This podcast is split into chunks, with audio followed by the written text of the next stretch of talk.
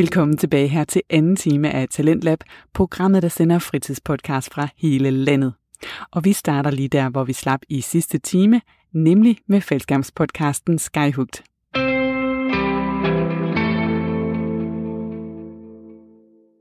Det er også tidligt at beslutte sig for, at nu skal man, det, det, det vil jeg, det der. Ja, ja men øh, jeg var helt sikker på, at det var noe for meg. Og når vi var på vår uh, first jump course der, så var vi fire stykker.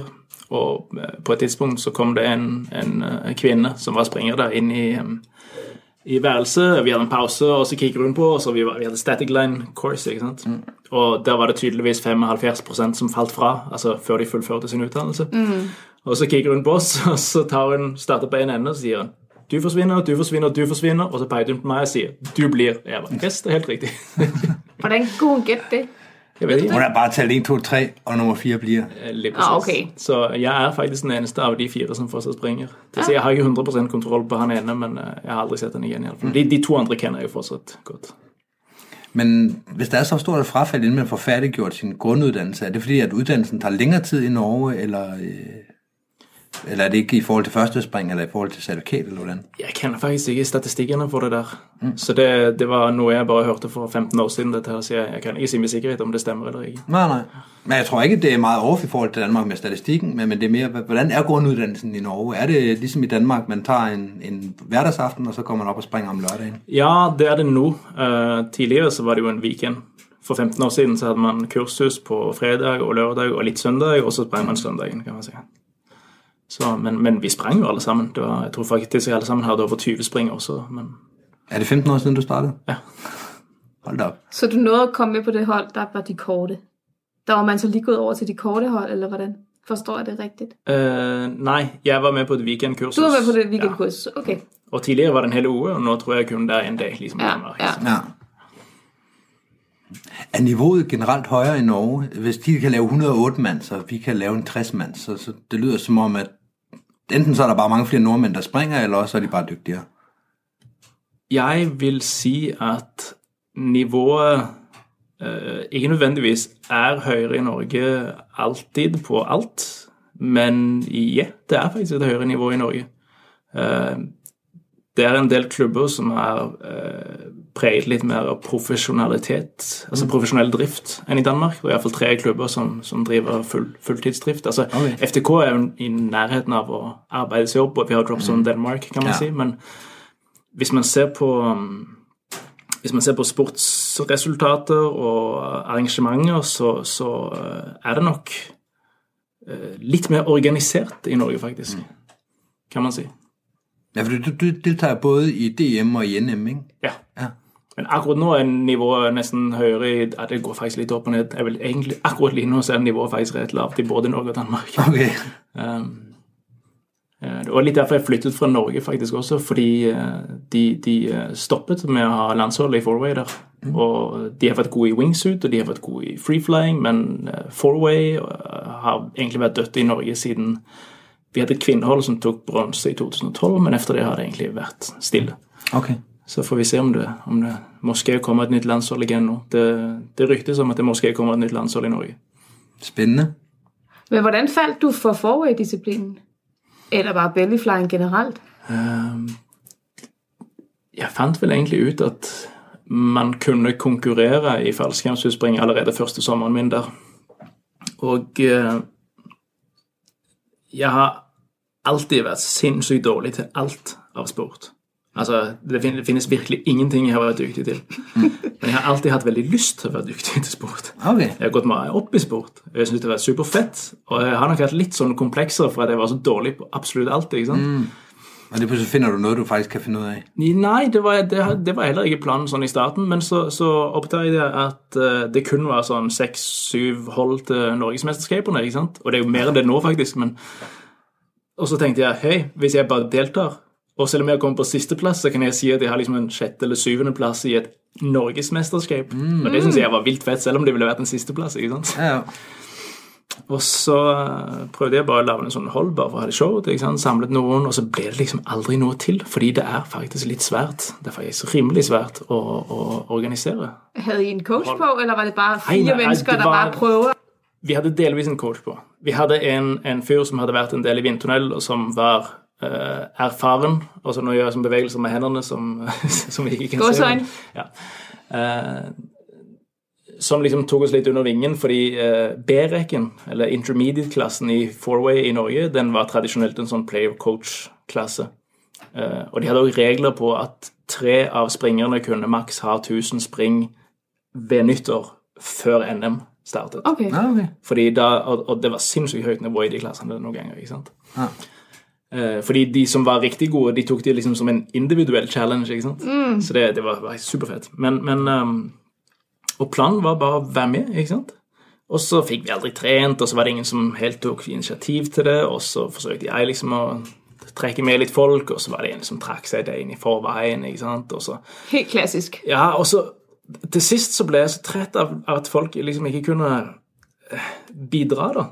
Og da, da tenkte jeg OK, nå nå, ehm, nå må jeg satse, eller så må jeg stoppe. For jeg gidder ikke dette halvveis-tingen lenger.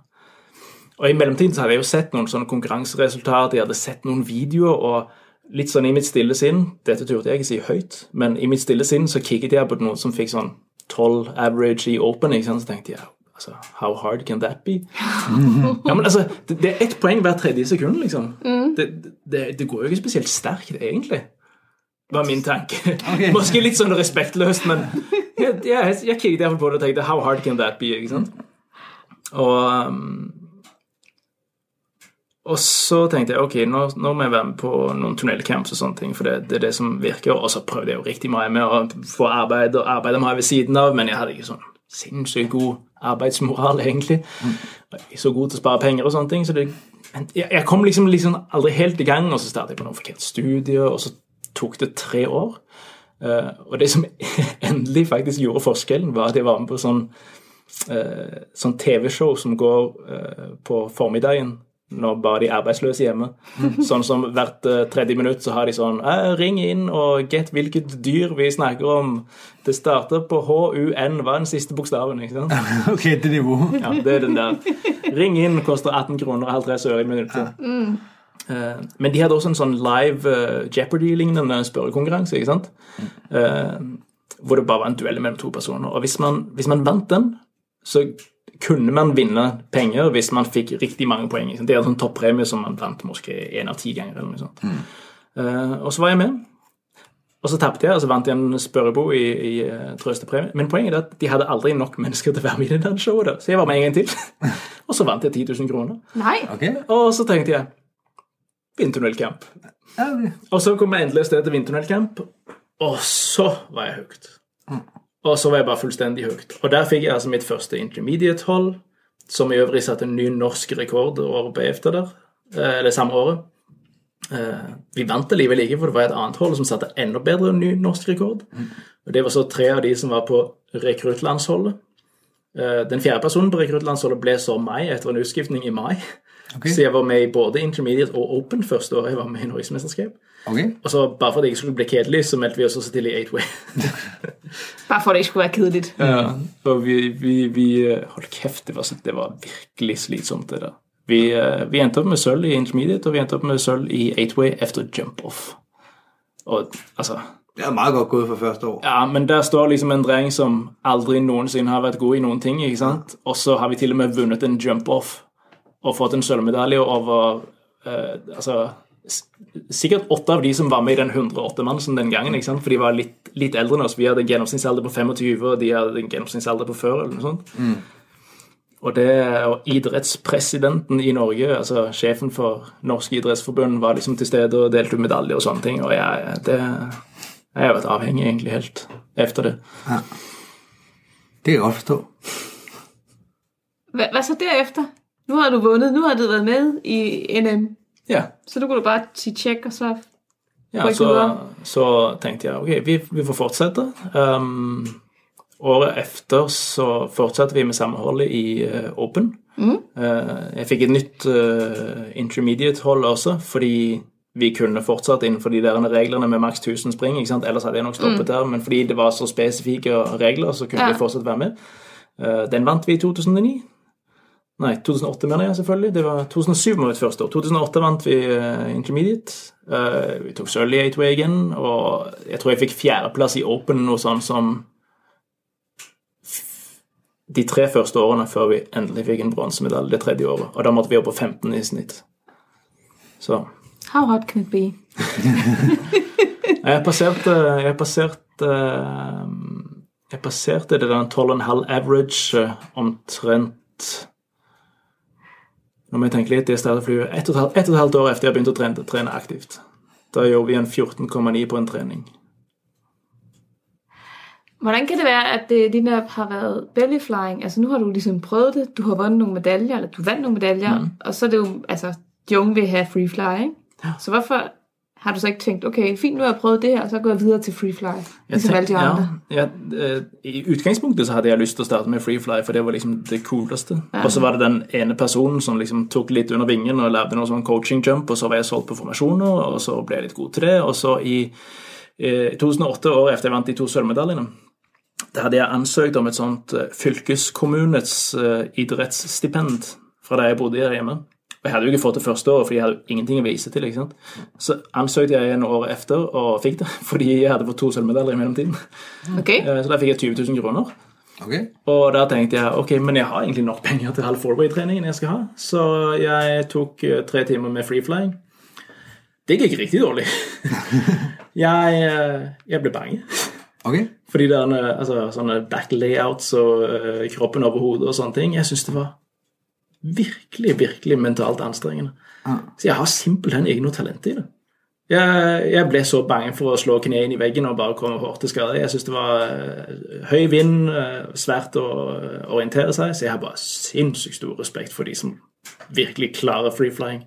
Altså Det er én ting å flyve alene head down og ikke finne noen andre, men de der som klarer å carve rundt hverandre og Ja. ta grep på hverandre mens de er vertikale, det syns jeg er helt sinnssykt vilt imponerende. Og spesielt de som lager VFS. Altså det, Ja. det, det fins det er ingenting som er mer imponerende enn VFS Ja. i fallskjermsporten. Men du har aldri lavet noen av de andre disipliner? Det har vært four-way eller belly flying hele veien? Var med i en freefly-konkurranse én gang. Da kom vi på nest siste plass fordi de som kom på sisteplass, hadde helt hvit skjerm på sitt kamera. Det var kamera først. Okay. vi var fem hull, og vi kom nest sist. okay. det ble så kun ett spring, men allikevel. Men du springer øh, også med stor formasjon. Jeg kan huske, jeg har sett deg på springe på store formasjoner også. Ja, jeg var med på et norgesrekordforsøk i eh, 2010. Ja. Fra to Hercules-flyvere, en 120 manns. Det gikk så ikke. Vi fikk kun tre forsøk. Og så var jeg med Hercules her siste år, 17. Ja. 2017. når vi, når vi forsøkte der. Uh, og der klarte vi heller ikke å sette rekorden. Mm. Så jeg har, jeg har faktisk aldri egentlig laget noen store formasjoner. Jeg tror måske jeg har vært på noen 20 manns eller et eller annet sånt. Det tror jeg er noe av det største jeg har vært med til. Var du ikke med på Danmarksrekorden i 15? Nei, det var jeg ikke. Jeg hadde, jeg hadde litt for mange andre ting å se til. Jeg hadde, hadde ikke riktig feriedager til B. Okay. Det var når Pangea forsøkte å slå Warriors. Ah, Når Warriors var landshold, og vi ikke var det. ja. Det var også en god fight. Som vi dessverre tapte, men eh, jeg er rett stolt over den eh, konkurransen. Men, men hva skete der så? Nu har du ligesom, nu har du etableret deg, du var rigtig god til, til forway og 8-way, du har vundet medaljer, og du har testet free flight, Det var ikke lige sagen. Tilbage mm. til maveflyvning. Hva skete der så? Du flyttede også til USA, ved jeg. Ja. Så historien eh, henger med at Norge var historisk riktig god til four-way. De tok eh, medaljer i eh, slutningen av 90-årene og starten av 2000-tallet i, eh, i FS. Altså VM-medaljer tok bronse. Det var liksom Frankrike, USA og Norge som var de beste. Um, og så fikk vi et nytt hold som gjorde det bedre poengmessig, men de kom aldri høyere opp en femteplass i VM. Og så uh, Efter det så hadde vi litt problemer. Altså, første holdet som ble landshold efter de som da gjorde 22,5 sånn mest, kan man si, som er riktig godt. Hvis ikke en Hayabusa, så var det samtidig som Hayabusa var på vei opp, og de var omtrent på samme nivå som Hayabusa den gangen. Um, og så um, og så skjedde det at vi fikk et sånt generasjonsskifte, og så var det et hold i 2009 som kun var med én sesong.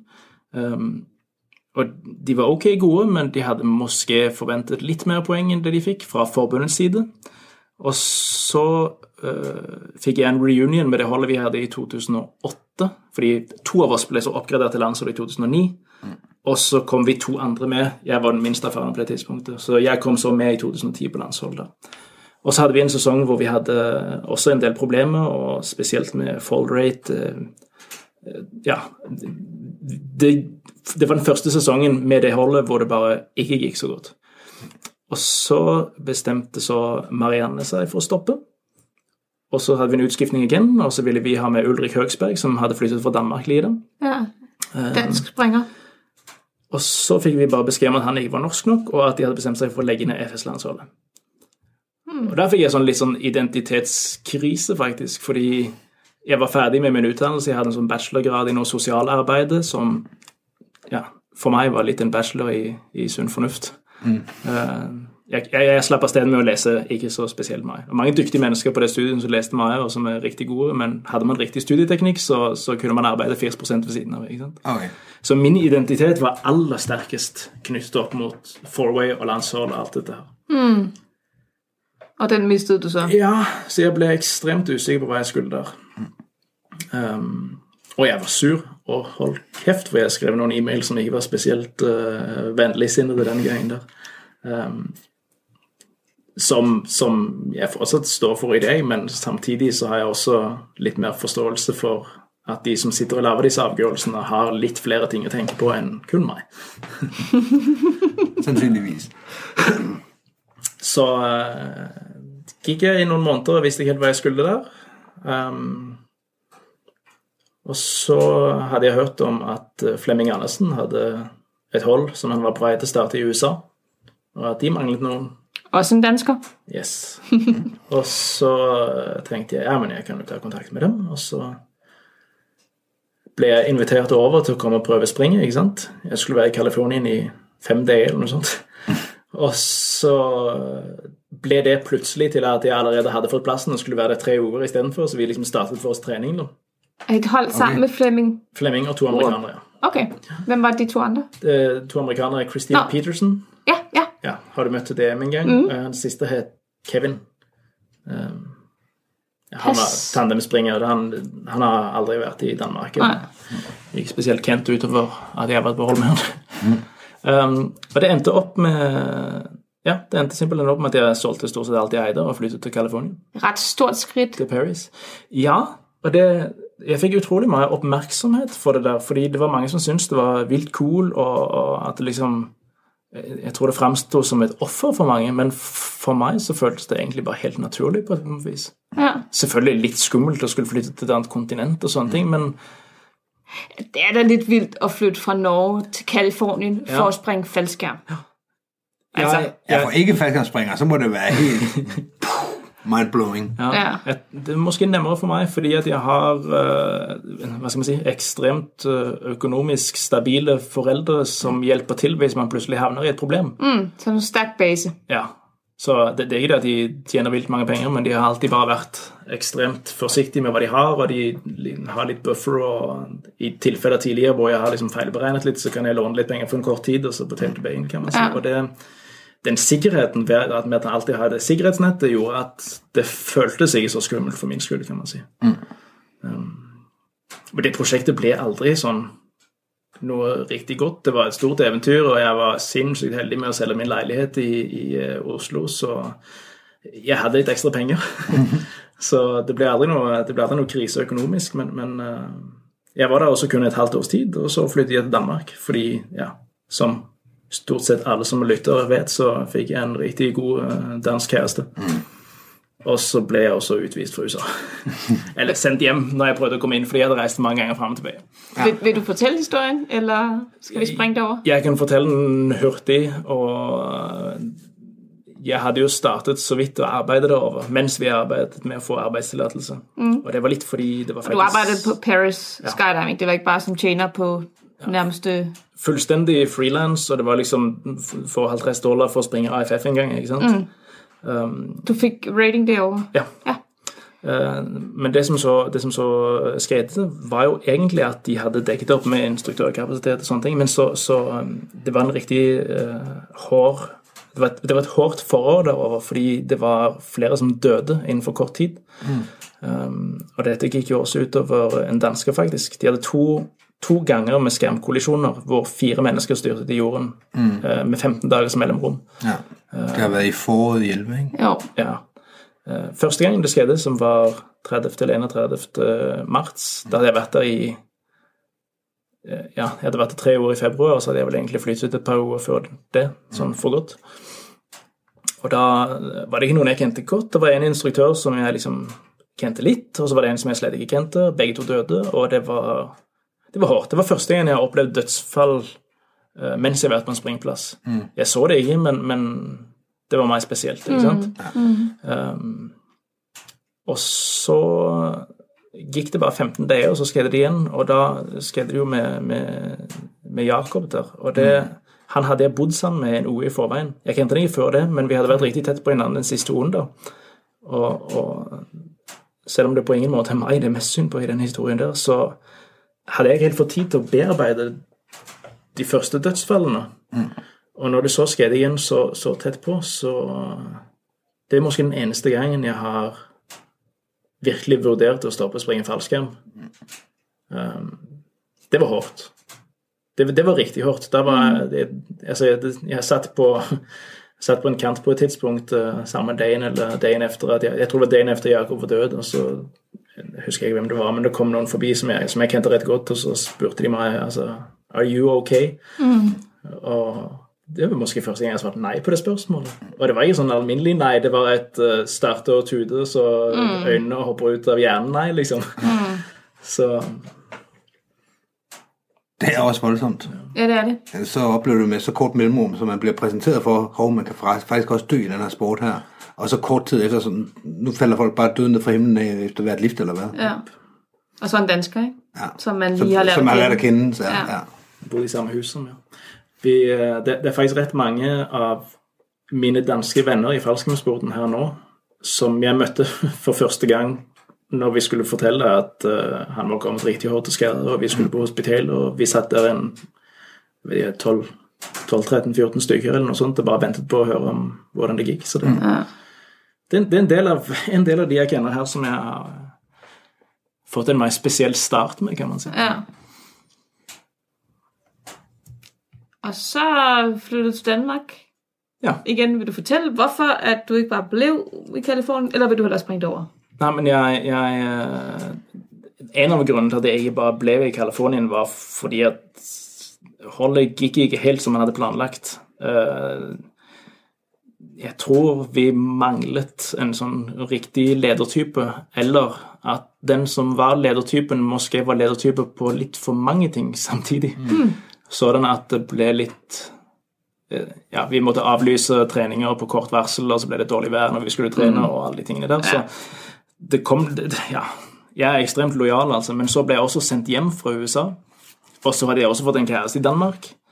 Og på et tidspunkt så ble det bare for mange ting Altså, jeg forsøkte faktisk å komme inn i USA etter jeg ble sendt hjem igjen der. Um, men jeg kunne ikke fått visum fordi jeg hadde verken arbeid eller noe eh, studiested i, i Norge, som da fortsatt var mitt land. Um, og så skulle jeg egentlig bare komme på besøk til Danmark mens jeg forsøkte å komme inn i USA igjen. Og så når jeg hadde vært i Danmark i sånn fire års tid, så fant jeg ut at ok, men jeg blir jo nødt til å gjøre et eller annet på hverdagen mens jeg er her. Så begynte jeg å lese computer science fordi jeg kjente en som gjorde det. Og så, ja, nå er jeg plutselig blitt systemutvikler og arbeider som er- ekstremt tilfeldig. Altså, jeg har en bachelorgrad i noe sosialarbeid, ikke sant? sosial- og sunnhetsarbeider, og så plutselig så har jeg flyttet til Danmark og arbeider Så du som på besøk i Danmark på yeah. hvad, 8. år eller Syvende år. sådan, 7. Jeg har startet på det 8. nå, ja, det er riktig. Jeg har vært over 7 år nå. med fast kæreste og hus og biler og job, men, men yeah. stadigvæk bare på besøg. Ja, det. Hvor lang tid var du i USA? Jeg var der fra hvis, hvis man tar med februar, da hvor jeg var der nesten hele måneden, så var jeg der vel i seks-syv måneder, tenker jeg. Okay. jeg. eh, Ja, det var vel midten av august omtrent jeg kom til Danmark. Så. Det er lidt sjovt, fordi at når man er i Paris og snakker om øh, Danmark, så er der jo nogen, der sådan siger, kender du så Churchill? Ja, ja, det gør jeg. så det må have sat et aftryk derovre alligevel. Ja, måske. Det var, det var, det var ret hyggeligt, derovre. det. Var det. Ja. Men i Danmark, der har det så været forway, du har sprunget. Ja, I første omgang. Så når jeg først kom til Danmark, så øh, Altså, det er hårdt å flytte til et annet land, selv om det er noe som er så ens som Norge og Danmark. Fordi man skal lære seg riktig mange ting på nytt som man tar for gitt. Som for eksempel hvor kjøper man billetter til kollektivtransport? Ja. Eh, sånn er det jo bare hvis man flytter til nye byer også, for så vidt. Men eh, eh, hvor finner man telefonnummeret på internett? Ikke sant? Altså, det, det er så ekstremt mange små ting som man ikke tenker over, som gjør at man føler seg så utrolig handikappet og avhengig av andre. Så, så det var hardt i starten. Um, og jeg leste et studium som var betydelig hardere enn det, det forrige studium som jeg hadde lest. Um, men jeg ville også riktig gjerne springe noe fallskjerm. Mm. og jeg hadde fortsatt litt penger til BI-en etter mitt uh, ekstremt heldige boligsalg fra Norge. Så jeg tenkte liksom min inngangsvinkel til det danske miljøet skulle være å starte uh, et fourway-hold. Um, og det skal sies at dansker er ekstremt imøtekommende, men det som skjedde i, i, uh, i fallskjermsporten her, det var at fordi jeg er nordmann, eller noe, så visste alle hvem jeg var fra første sekund, virket det som. Så når jeg kom i sant, så hadde jeg vært der én gang, hilst på riktig mange mennesker. Så kom jeg neste gang, så husket alle meg, og jeg husket måske én. De to første årene jeg var i dansk fallskjermsklubb, så hadde jeg nesten sånn eh, frykt for mennesker, fordi jeg, jeg husket jo ikke folk. Nei. Jeg klarte ikke å huske navnet på folk. Og det var bare 'Hei, Kjetil! Hei, Kjetil! Hei, Kjetil!' Men for oss har du også vært den ene nordmann, og vi har vært en stor gruppe Lige danskere. præcis, men vet du hva? Jeg har det faktisk sånn på arbeidet nå også. Vi hadde, vi hadde julefrokost her sist, eh, faktisk nå, nå i fredag som var. Der var det også plutselig en eller annen vilt fremmed kvinne som jeg, jeg, jeg kan huske at jeg har sett henne, ikke sant? men aldri snakket med henne. Så plutselig bare vender hun seg om og sier 'Hei, Kjetil, kan du sende et eller annet?' Og jeg bare 'Hvordan vet du mitt navn?' Du nå, jo nordmanden. Anyway. Jeg kan huske det jeg møtte deg. Så jeg tenkte, det der med fourway det, Jeg hadde faktisk ingen sånn riktig gode venner i fallskjermsporten før jeg begynte å springe fourway. Det har nok litt med å gjøre at jeg ikke drakk så mye alkohol før jeg var i Russland til VM. Men det, det er en annen historie. Men eh, så tenkte jeg at jeg, jeg skulle um, starte et og jeg hadde sett på B-reken til DM at det var en eller annen pige som het Natalie, som, som hadde vunnet. Uh, hun var på et hold som scoret seks eller noe sånt, i forhold til norske standarder, hvor man liksom skulle opp i 16 for å vinne. Ja. Så var jeg sånn vilt imponert over, over poengsummen, kan man si. Uh, men men eh, jeg syns hun der i, i senter der, hun, hun fløy riktig godt, og hun hadde noe potensial, og det kunne liksom være en av mine inngangsbilletter til, å, til dansk fallskjermsport. Og fordi jeg hadde litt ekstra penger, så tenkte jeg jeg kan bare betale for min egen slott og være med og gi litt til bein. ikke sant? Og så hadde hun snakket med en som het Lars, og mitt første inntrykk av Lars var at han var litt gammel og litt sånn ute av form, ikke sant? Så jeg tenkte ok, jeg vet ikke helt om du har potensial, men, men fint, det. Dette er efter alt det der, altså. Så tok jeg ham den gamle tykke med oss. Yeah. Showt nok, så etter tre måneder så var han den som var i best form av oss alle sammen, så han gikk virkelig til den, altså. Og så var vi egentlig bare tre stykker i et stykke tid, og så var vi med i unionsmesterskapet med en reserve, og der fant vi så Maria.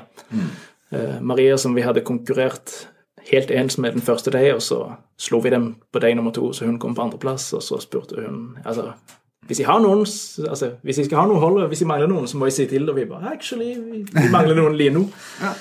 Så ble Maria med. Så i 2012 så lagde vi Airplay sammen med Mie, som var vårt kamera. Og det er til dags dato et av mine favoritthold.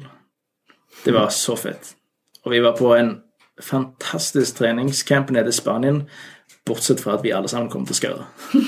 Men bortsett fra det. Jeg lærte meg ett spansk ord på den turen, og det var moletas. Det betyr krykke. Det ordet har jeg også lært by proxy. For det er også det eneste ord du kan på spansk, Mie. Seguramente mi elefante. Det har du så lært etterfølgende. fordi det, ja, dengang der kunne du også kunne si mojetta. Ja, ja, og så selvfølgelig manjana. Men, manjana. Og det var det de sa på apoteket når de ikke hadde medisiner. Okay, så måske i morgen. Ja, og det sa de seks dager i trekk. Altså, det var Men det var i Skarner Spain, så kan jeg regne ut. Ja, Ja. det var i Skydøstbanen. Der hvor alle folk kommer til skade. Ja, Så her er det du som må bestemme om du har lyst til å fortelle det, men det Nå, ja, men vi tager det opp i, et senere avsnitt av podcasten her, så ja. ja, det er ikke noe hemmelig. Vi har bare ikke snakket om det nå. Nei. Om hva? om hvordan jeg kom til skade i Spanien. Nå, nei. Det kommer. Nå.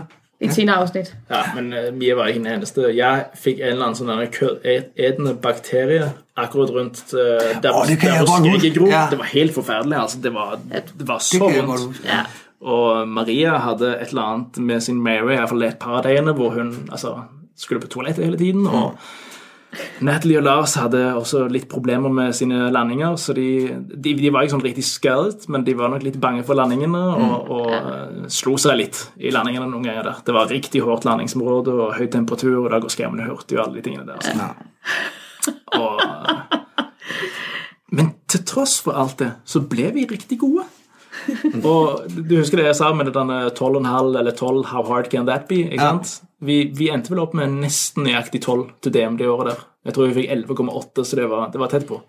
Men inntil da, der hadde Natalie lavet 6 poeng i, I, snit. i B-regningen, ja. I tunnelen. Ja. Nei, det var, Det var- det var, var på i himlen, ja, Flipperen. okay. 5,6 tror jeg det var. Ja. Eller noe i den stilen der. Okay. Så havde I gamle tykke Lars med, så øh, Maria, og så... Det er ikke min mor. gamle tykke Lars som ble gamle, fantastisk eh, gode form-Lars. Ja. Og så, det var også dit første hold, var det ikke det? Jo. Ja. Så det er meget godt klaret at komme op på 12 point. Ja, det syns jeg også. Det er en stor rejse, altså. Ja. Nu er det så ikke min fortjeneste. Jeg var bare videomand. Der er selv med at komme til skade. øhm, nu har jeg selv været videomand, og øh, jeg kan fortælle, at de får 0 point, hvis du ikke er der. Ja, ja, Så de er, alle pointene er din skyld. ja, faktisk ikke helt riktig, for Mia var der faktisk ikke. Du var der ikke? Nå, ok. Hun kom jo nok til skade, så vi fikk faktisk en reserve det første året. Og du kom til stede i starten av turen, eller hva? Ja, ja, dag tre. Flott. Igen, det kommer vi til. Det var faktisk på spring nummer 25 av 50. Jeg husker det var lige på midten. Men, eh, men anyway, den, den konkurransen der altså vi, vi fikk en bronsemedalje. Og til dags dato så er det denne medaljen jeg er mest stolt av, fordi vi hadde altså så sinnssykt god konkurranse. Vi var ett poeng over og under kvinnelandsholdet hele konkurransen igjennom, helt til sist. Altså vi, vi, vi, var, vi var sinnssykt gode i runde nummer ni, hvor de var uheldige, og der trakk vi ifra, men vi endte opp to poeng foran dem til sist likevel.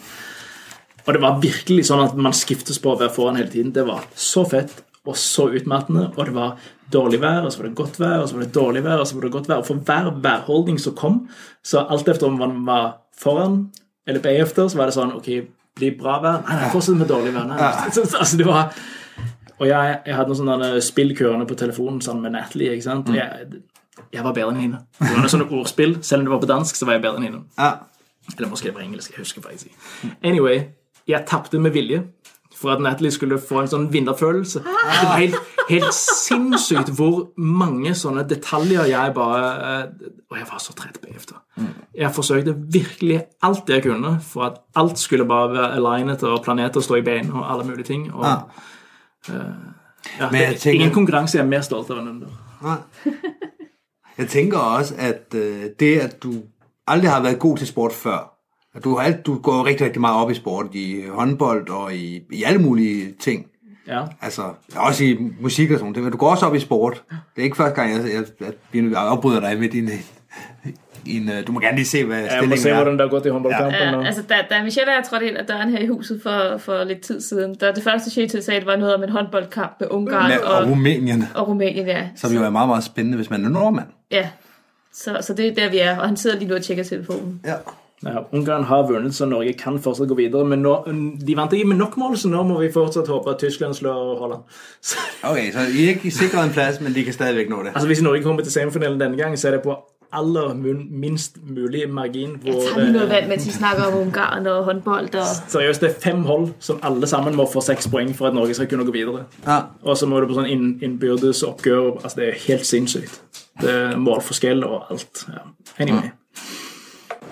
Øh, Du har altid gået meget op i sport, øhm, også altså som tilskuer, og du har den der, vores hold skal vinde følelse der. Mm-hmm. Og jeg tænker, det har du vel også talt lige ned i, øh, i den følelse i dig, med, da, da I var inde med det her hold her, og I var sådan lidt foran, lidt bagud og sådan. Det, det har Ja.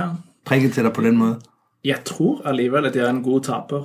Altså, jeg har ikke sånn, jeg har ikke en sånn vinnerskalle som, som mange har, hvor jeg liksom hele min identitet går på det, men jeg, jeg, jeg har riktig mye lyst til å gjøre så godt jeg kan for å vinne. Og så er jeg blir mest tilfreds hvis jeg vinner, men jeg kan også godt sette pris på andre sine gode prestasjoner.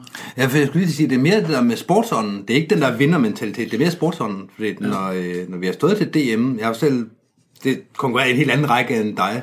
Men når vi har stået til DM, og du kommer ind og ser noget godt video, vi har lavet, eller nogle gode, et godt spring, vi har lavet, Ja. hvor du kommer ind og high five for os og klapper os på skuldrene, og er du ægte glad.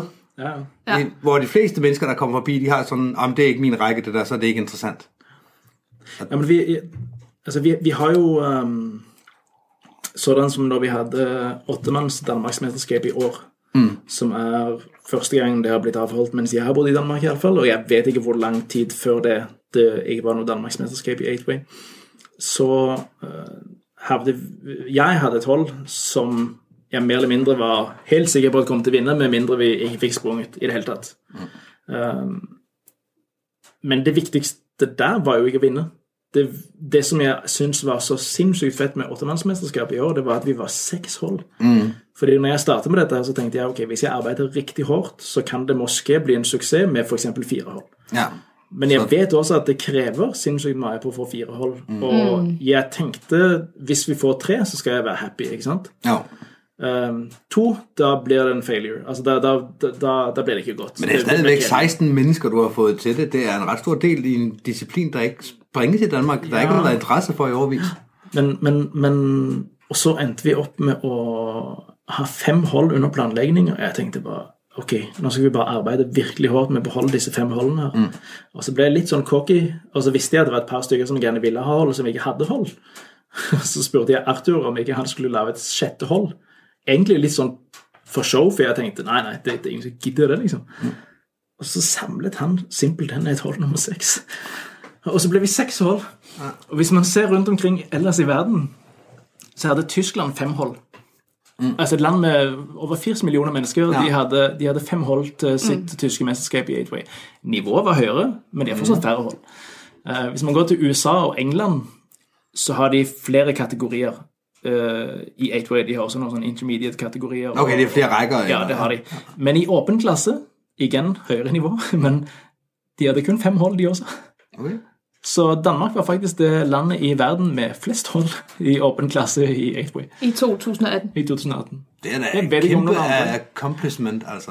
Jamen, Men det- det hele det kommer ned til, at du fik den idé, ikke? Ja, Det var ikke, øh, altså, det var ikke, Det var ikke unionen, der sagde, nu skal vi en have. koalition af 10 springere, der siger, nu, nu arbejder vi sammen om det her.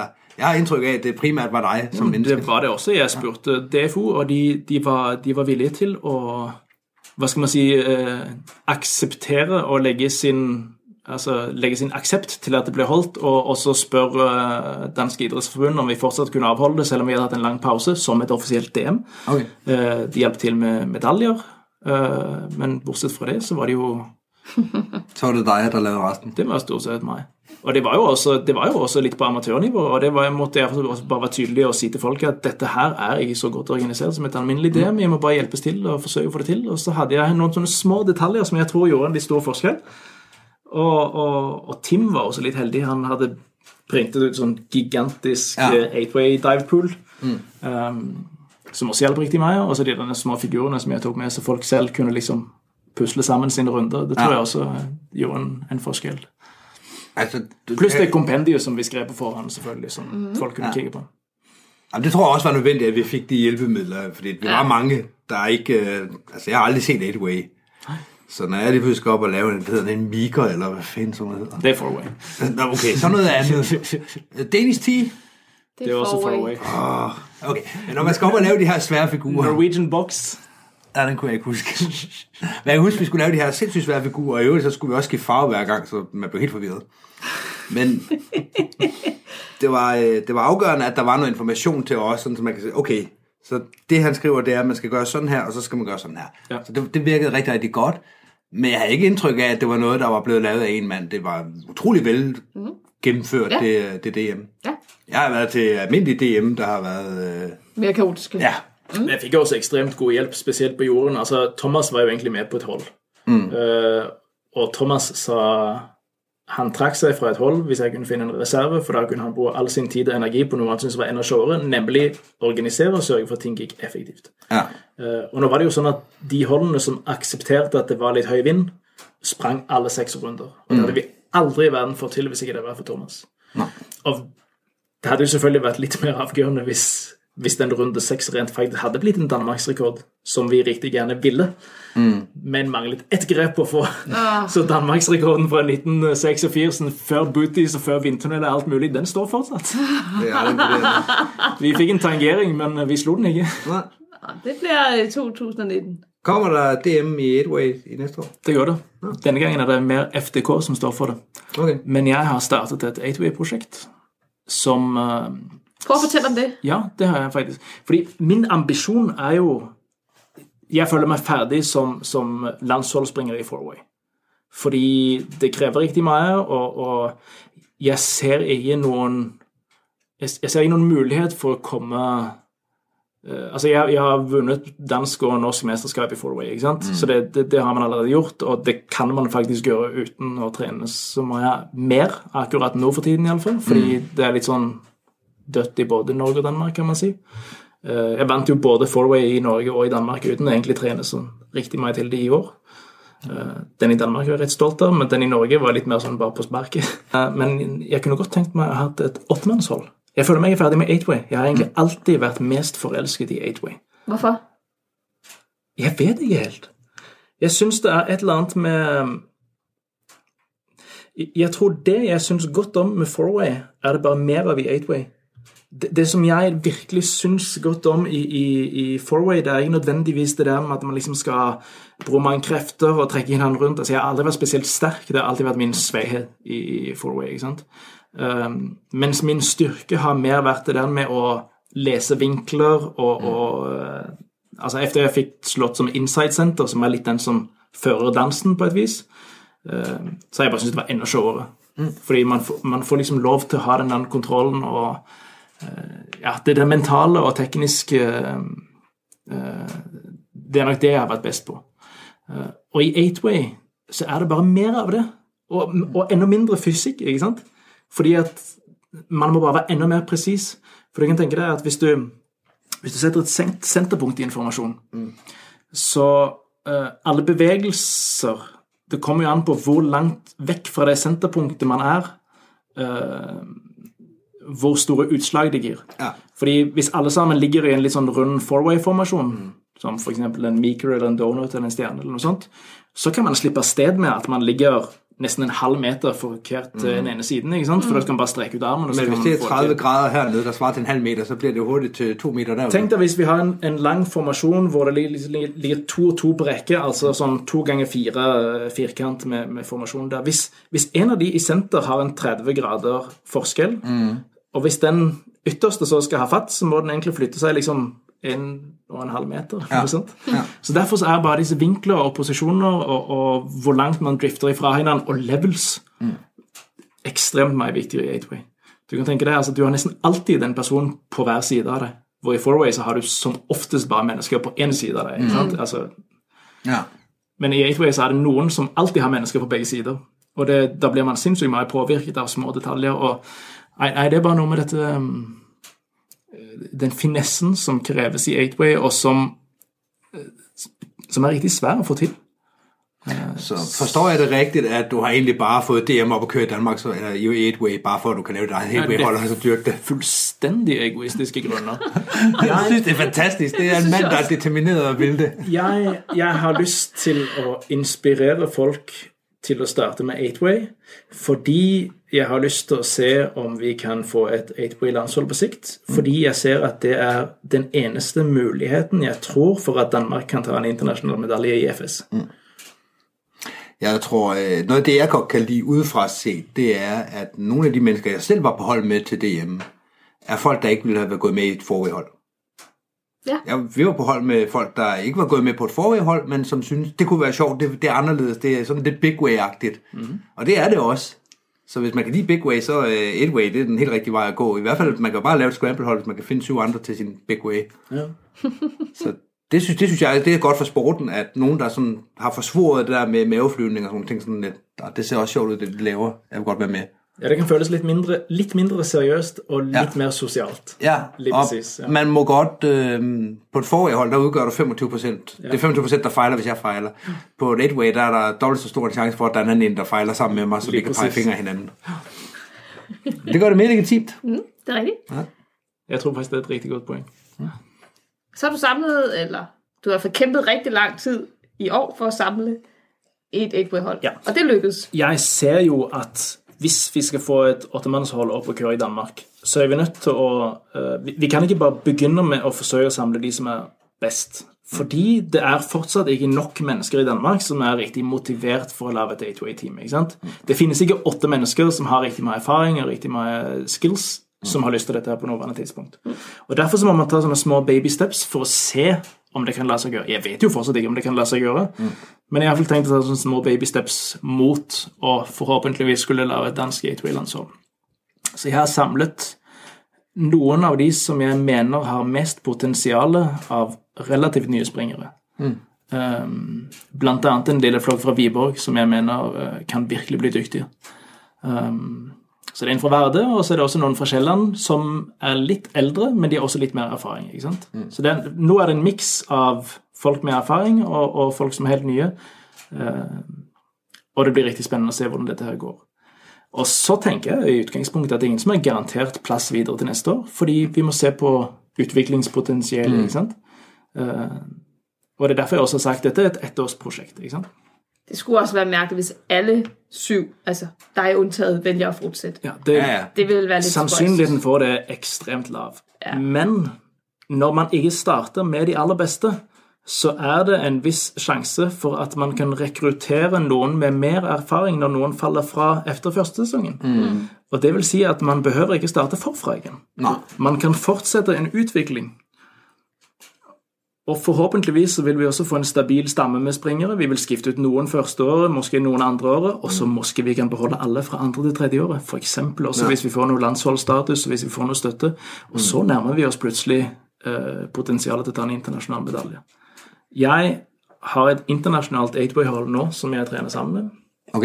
Og vi sto lige på podiet i en vintertunnelkonkurranse her for ti, ti dager siden Okay, eh, i Frankrike. Eh, hvor andreplassen var Qatar, som fikk bronse til VM. Okay, Så Right. de er fortsatt eh, betydelig bedre enn oss i vindtunnel, og vi trener jo primært i vindtunnel, og de trener nok primært i fritt fall. Eh, men vi slo blant annet det tyske landsholdet. Okay. Rett klart, vi er omtrent midt imellom det tyske landsholdet og Qatar. der.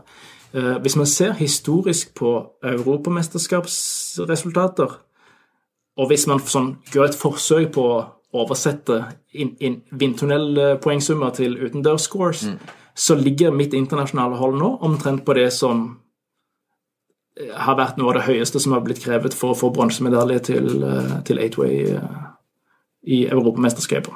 Mm. Og det er også realistisk å få til med dansk hold. okay. Det er det. Altså, nå er min, nå er min taktikk altså jeg, jeg har en helt klar og tydelig taktikk på hvordan Det skal løses. Vi skal ha med. Vi skal ha med fleksible folk, vi skal ha med folk som har eh, et visst, en visst, viss fysisk kapasitet. Eh, alder har litt å si, men ikke nødvendigvis hvis alle de andre tingene er på plass. ikke sant? Eh, men jeg, jeg er vilt mye høydediskriminerende.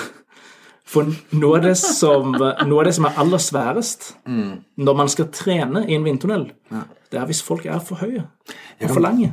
Jeg sad og tænkte på det før, da du sagde, at du havde været til Edway Tunnel. Ja. Er der figurer, man ikke bruger? Jeg kan huske, at der var nogle af figurerne, der blev ret lange op på himlen. Ja. De kan vel ikke lade sig gøre i et tunnel? Det er to blokker som ikke er med. Okay, Og så er det et par av blokkene hvor det er en piece som ikke dreier rundt, f.eks.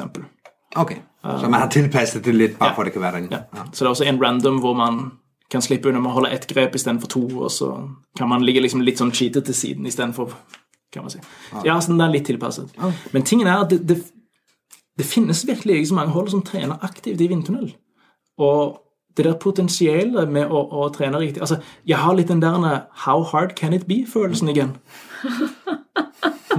Helt seriøst. Eh, og derfor så eh, Altså, jeg, jeg var jo ikke sikker på sist gang om jeg noensinne kom til å komme over 12,5 i, i snitt, ikke sant? Men det var faktisk lett. Ah, Ish. Og, og derfor så jeg har, jeg har litt samme følelsen nå. Hvis man bare klarer å organisere og finne folk som er motiverte og korte, så kan man trene riktig mye i vindtunnel. Altså, Er du klar over hvor billig det er å fly i vindtunnel? eller? Det er åtte er mennesker som deler på det. Ja. Men jeg tænker også, at det er netop det der med at finde et hold, det er jo, det er jo den svære del. Det er svært på et forway-hold. Det har jeg jo set på, øh, på vores eget hold her, at øh, I havde endda fundet fire mennesker og skulle bare bruge en videomand. Øh, og før det, der, du Nå, når når du været... siger I, så mener du vel også tas. Ja, så var det vel også tas. Ja, ja. Vi. vores hold.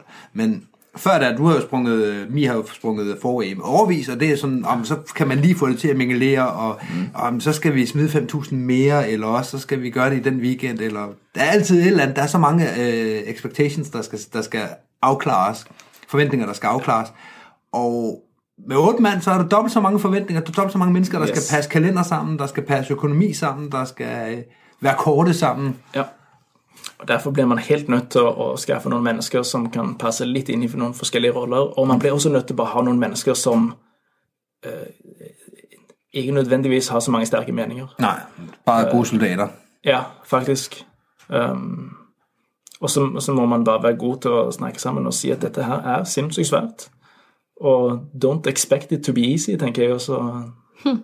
og så starter også litt i det små, ikke sant? sånn at folk får en smell for det først og finner ut om, om dette er noe de vil. Eh, men, men altså, med et forward-hold, det er som å være gift med, med Ja. tre Det er liksom å være et forhold personer, med- altså. Med flere andre samtidig. Ja. Det er så svært. Men når du så dobler opp, det er jo det, der jeg synes, det må bli fryktelig svært. For en ting er, vi lagde jo et scramble-hold til DM i 8-way. Og det aftalte vi jo i lang tid i forvejen, men, men det lykkedes sådan rimelig, fordi det er sådan, okay, det er bare den weekend, vi skal gøre det, og det koster det, det koster. I hvert fald nesten det eneste holdet som ikke fikk en utskiftning den, inden for de siste to uger, var det ikke det? Jo, det har vi nok været. Jo, det kan godt være. Nei, I fikk en, I også. Jo, det? Var det ikke det? Jeg kan ikke engang huske det. I fikk inn, uh, I fik inn uh, Sally, men jeg husker ikke hvem som I ikke husker. Nå, det er rigtigt. Sally kom ind hos os, efter vi havde været i Ukraine. Der skiftede hun over fra for 8DK til os. Okay, og vi havde en plads ledig, eller Ja, vi sparkede en ud? ja men der var en, der trak sig. Okay, Og så... Øh, Nå. Ja. kan jeg ikke engang huske. Nå, men anyhow, det passer i hvert fald det der med, at du siger, at du går efter at lave mennesker, fordi du har spurgt meget skilt i gangen. ja. Og hvis der er noget, jeg kan, så er det at være kort. Ja, det, det er noget, du glimrer ved. Ja. Nei, jeg kunne, jeg kunne ha spurt deg mer også, men jeg, Du har spurgt meg noen gange i hvert det fald. og virker har som du var meg usikker på om du ville, og da har jeg heller ikke lyst til å presse, for jeg har lyst til folk som er motiverte. Ja. Men, men Ja. du hadde vært perfekt. på grunn av at jeg er 61-årig. Ja. Vet, Det er sikkert også andre ting. vet du hvem som også hadde vært perfekt? Eli. Ja, Hvor, Ja. altså, Ja. hvis bare hans ankel hadde vært litt mer funksjonell for tiden. ja. Men, øh, men spør meg igjen til neste år, fordi så kan det være, motivert. er. Men du er også en av dem som jeg har i tankene som vi kan bruke som en erstatning hvis det nå skjer et eller annet med at noen stopper, eller ja. Ja, ja. Det lyder sjovt. Hva er fremtidsplanene utover det her med, med en 3-4 års strategi? Altså er det bare å trene her hen over vinteren Det- frem til næste... kommer litt an på hva det skjer med mitt internasjonale hold. Fordi jeg føler at jeg kan lære så mye på å være med på det internasjonale holdet der. Og derfor så har jeg gjerne lyst til å fortsette så lenge mine holdkamerater er motiverte der. Eh, Så lenge det fortsetter, så har jeg ikke sånn økonomi til å betale selv. Altså Jeg fungerer jo som en coach for dette danske gateway-holdet nå. Um, men du bruger så dine penger på å springe med det internasjonale hold for å lære noe Ja. du kan ta med hjem til Danmark og videre. Så jeg, jeg har behov for å få dekket mine utgifter i forbindelse med dette danske 8-way-holdet. Og det, det er også en del av dealen der. Um, til gengæld så coacher jeg jo fullstendig gratis, og jeg betaler jo tre ganger så mye som dem for å bli coachet av en verdensmester Ja. og flyve med altså, så, så mine utgifter i den siste enden er jo høyere, selv om det ikke går direkte til det 8-way-holdet, kan man si. Så. Ja. Uh, Så får vi se. Men hvis det danske holdet plutselig begynner å nærme seg eller bli bedre enn det internasjonale, så vet jeg jo hva jeg gjør. Hva er målet til DM i uh, 19? snittmessig? Jeg har tenkt litt på hva vi kan få i snitt der, og det er jo selvfølgelig litt farlig å si, men jeg pleier ikke å være så bange for å komme vi, med siger, vi sier det ikke til noen, nogen shit. Det er sånn, Nei, bare mellom ingen. os tre. Um, jeg synes vi bør klare iallfall seks i average. Det ligger under det som et hold med utrente, individuelt sterke springere fikk siste år. Jeg tror vi fikk 7, et eller annet der siste år. Uh, 7, nesten 8. Uh, så hvis vi får over 6, så skal jeg være happy, men jeg tror også det kan være potensial til å komme opp til 8. Sejt. Men, men det er selvfølgelig riktig svært å si, for jeg har aldri egentlig coachet et åttemannshold på denne måten her før. Så du skal ikke ha noe forway-hold. Skal du ha scramble-hold til DM måske et eller annet, men ellers ikke? Tre av de som er med på åttemannsholdet, skal jeg også springe fourway sammen med. Okay. I Til DM? For det var tre av dem som gjerne ville investere litt mer penger. Det vil si, eh, en av dem kikker fortsatt litt på økonomien, men, men eh, det ser ut som om vi også skal springe intermediate til DM. Hvem er det? Det er de tre fra Viborg. Okay. Lars Sejt. og William og Simon. Ja, Ja, det blir, det blir riktig fett. det blir spennende. Hva heter holdet? Eh, det skal de få lov til å bestemme, okay. men vi arbeider under uh, tittelen Battery.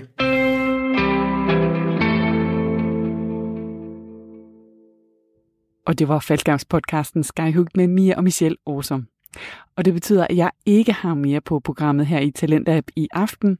Det første, du hørte, det var podcasten Tankemøller, og derefter var det som sagt podcasten Skyhooked.